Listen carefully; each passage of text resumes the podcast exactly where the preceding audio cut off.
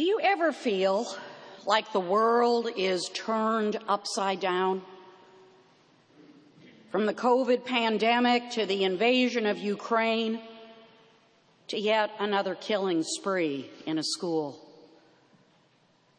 More revelations coming out of Bucha and Kharkiv about horrific war crimes committed against Ukrainian citizens by Russian soldiers, more revelations about the one hour standoff in Uvalde on Tuesday with a gunman who killed 19 children and two teachers. Do you ever feel like the world is turned upside down? The first century Christians, Paul and Silas, Stephen and Timothy, Lydia, Priscilla, and Joanna, they lived in the world of the Romans that felt upside down all the time. Violence and torture, executions, and the heavy handed will of the state against certain people and other nations was the order of the day. Rich against poor, free against slave, Romans against Jews, the Holy Roman Empire against everyone else. Yet today's story in the book of Acts from the first century shakes up the foundations and shows us God's emerging new world where the Spirit of Jesus alive in the disciples turns the world upside down in a redemptive, saving way. No is acted and said, lived out against the oppressive, death dealing narratives and systems of the world. Yes is said embodying the reign of God in word and deed and in the union of love and justice and peace. So now, through the book of Acts, the 16th chapter, verses 16 through 34, hear the word of God.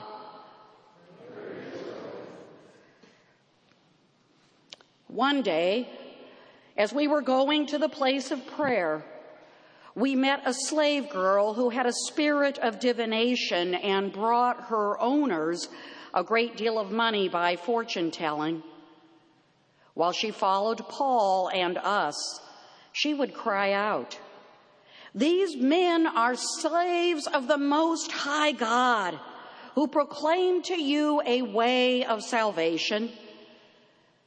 She kept doing this for many days, but Paul, very much annoyed, turned and said to the Spirit, I order you in the name of Jesus Christ to come out of her.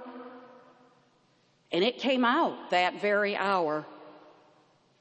But when the slave girl's owners saw that their hope of making money was gone, they seized Paul and Silas and dragged them into the marketplace before the authorities. When they had brought them before the magistrates, they said, These men are disturbing our city. They are Jews and are advocating customs that are not lawful for us as Romans to adopt or observe. The crowd joined in attacking them.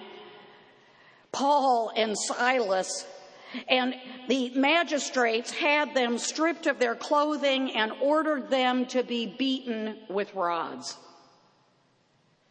After they had given them a severe flogging, they threw them into prison and ordered the jailer to keep them securely. Following these instructions, the jailer put them in the innermost cell and fastened their feet in the stocks. About midnight, Paul and Silas were praying and singing hymns to God, and the prisoners were listening to them. Suddenly, there was an earthquake so violent that the foundations of the prison were shaken. And immediately all the doors were opened and everyone's chains were unfastened. When the jailer woke up and saw the prison doors wide open, he drew his sword and was about to kill himself, since he supposed that the prisoners had escaped. But Paul shouted in a loud voice, Do not harm yourself, for we are all here. The jailer called for lights, and rushing in, he fell down trembling before Paul and Silas. Then the jailer brought them outside and said, Sirs, what must I do to be saved? They answered, Believe on the Lord Jesus, and you will be saved. You and your household will be saved. They spoke the word of the Lord to him and to all who were in his house. At the same hour of the night, the jailer took them and he washed their wounds. Then he and his entire family were baptized without delay. He brought them up into the house and set food before Paul and Silas and he and his entire household rejoiced that he had become a believer of God. This is the word of the Lord. Thanks be to God. This is one of those passages that, for me, is so close to overwhelming in its fantastic movements that it seems so distant at first and strange to my 21st century understanding. And yet we are invited in Holy Scripture to join Paul and Silas in Philippi for a 24 hour period filled with action almost inconceivable. But this is God's story and we are called to come inside God's story. That we would receive God's unchained melody for our lives and make it our own life's song. The prelude to our action packed 24 hours is a few days of vocal interference. Was Paul simply annoyed by the enslaved girl's interruptions? Or was it her truth telling that annoyed him? Or was it the fact that her owners were making money off her as their property by her divination and fortune telling? Was it their using her as a commodity, as a thing?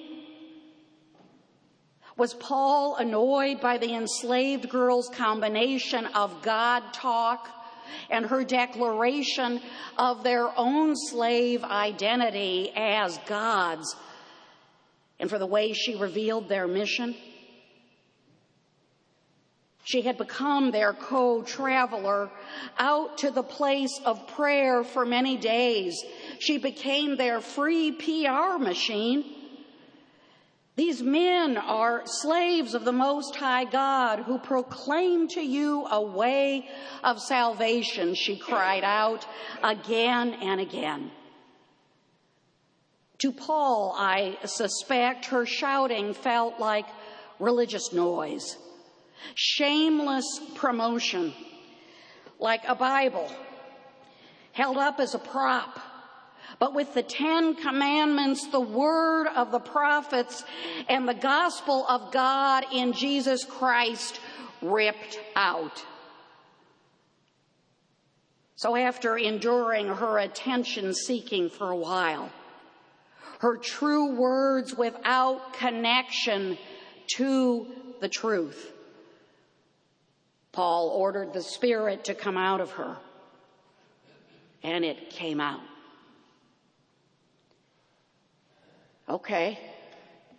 All is now right with the world. It is right side up again.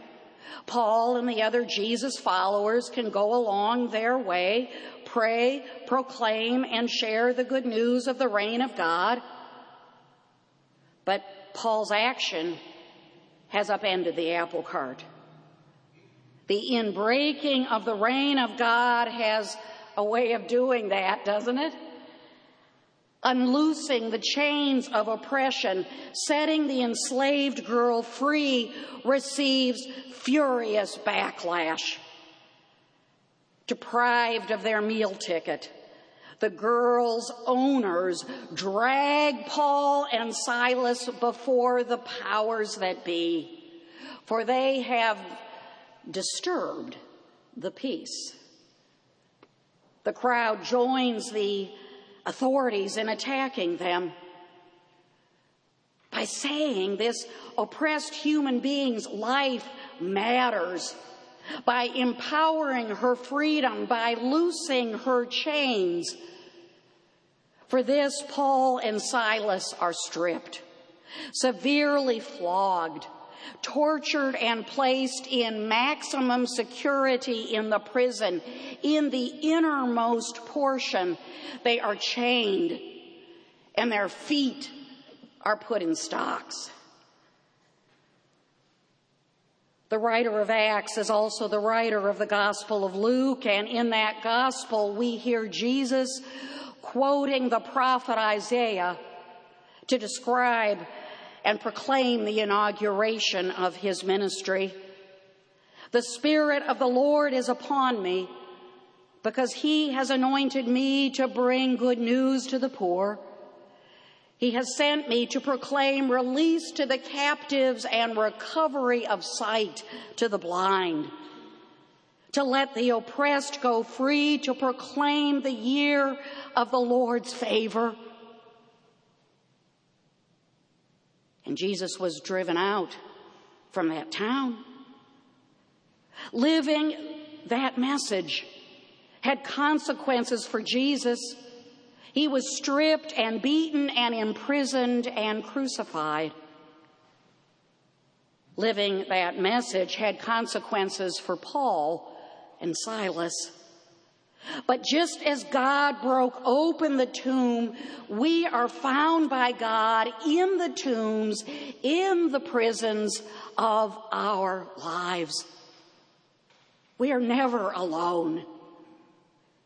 Chains of pain and oppression are broken by the power of God. Light pierces the darkness Dawn comes in the morning. New life is begun. Paul and Silas turned their captivity into bold freedom of the Spirit as they prayed and sang hymns to God from their cell. Something happens when we give voice to the cries of our souls, when we speak what we believe, even when we speak what we seek to hope and believe. Whether we sing it or pray it or speak it out, we connect with a power not our own, a power that is unleashed from beyond us to change our experience within us and make us whole. Fannie Lou Hamer, civil rights activist, severely beaten and imprisoned in 1963 in a Mississippi jail, she leaned on the witness of Paul and Silas. And in the middle of the night, she drew on the song of her enslaved forebears and sang, Paul and Silas was bound in jail. Let my people go. Martin Luther King Jr. He gave voice to God's promises of freedom and love when he drafted his letter from a Birmingham jail. When Israel was in Egypt's land. Let my people go. That's the ark. That's the salvation history of God within which we all and the whole world lives. Paul and Silas could have walked away from that prison after that earthquake, that miraculous event. They could have led the way out for the other prisoners. They could have relished the jailer drawing his sword and killing himself. And then they could have left. The foundations of the prison were shaken. By God, for God, for the sake of our violent, warring, and prison drenched world in desperate need of salvation. Ukrainians stuck in their basements for months start to see the light of day, the beauty of sunflowers, the joy of loved ones again. Children and teachers, parents and families no longer fear for their safety in schools and on subways and in city streets and in grocery stores. For the foundations of racism and too easy access to tools of war have been restricted and human rights maintained. What kind of earthquake will it take for God's saving narrative of redemption and new life to replace our world's tale of destruction and death? What will it take? God's divine upside downness, the earthquake breaking open. This is the power to make things new and right. And so Paul extends grace. Do not harm yourself, he shouts to the jailer. We are all here. In what world but God's world does the victim show compassion for the oppressor? This world, the world ruled by Jesus the Christ, the one who cried out from the cross, Father, forgive them, for they know not what they do. The Jesus who forgave the thief hanging on a cross right next to him the Jesus who extends us grace and sets each of us free again and again. He asks us to do so in words and actions for the sake of the world he came to save. He asks us to be instruments of his peace and nonviolence, to seek safety, security, and flourishing for the whole world without exceptions. Given the gift of Christ's love and grace coming through Paul and Silas, the heart of the jailer is changed. He recognizes his complicity in sin and evil, and the jailer falls down trembling before the ones he has imprisoned. Before Paul and Silas, he asks, What must I do to be saved? And his question comes to us What must we do personally, collectively? We want government to regulate safe baby formula, safe drinking water and medicines, but we see safe gun laws as a contradiction. Are we living in prisons we have made rather than in God's world of possibilities? Let the children come to me and do not hinder them. For of such is the kingdom of God, said Jesus to his disciples. And yet they are gunned down in schools, on city streets, and in their homes, their neighborhoods, losing their lives to indiscriminate gun violence. Yes, children and adults.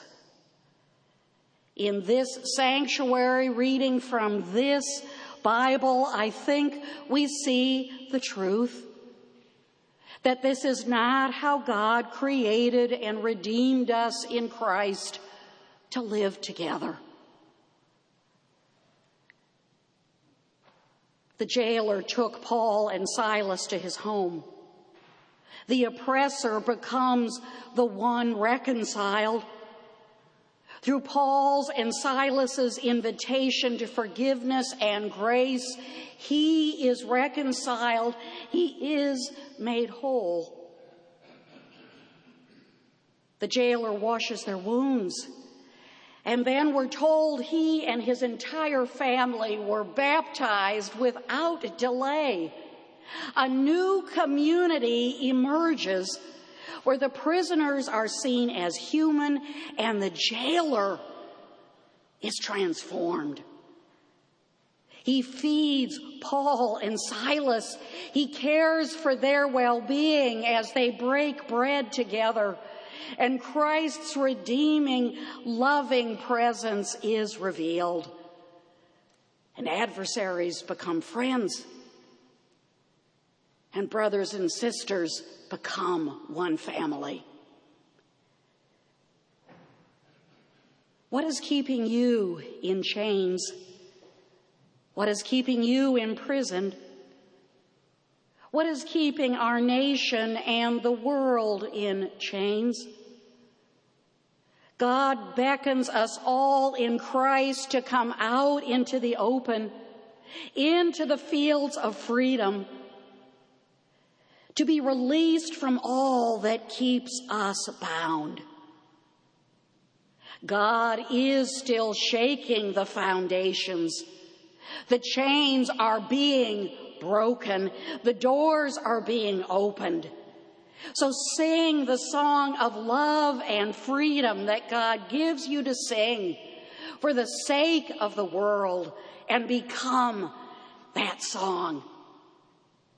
Each of us were made in the image of God and have a unique and needed song to sing.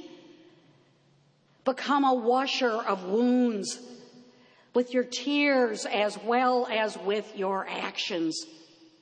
Feed the world with food and grace so that we may become a part of the world's turning upside down like those first disciples. That we would become a part of bringing the world round right in the hopes of the fulfillment of the reign of God through the power of love. This is God's good news. Amen and amen.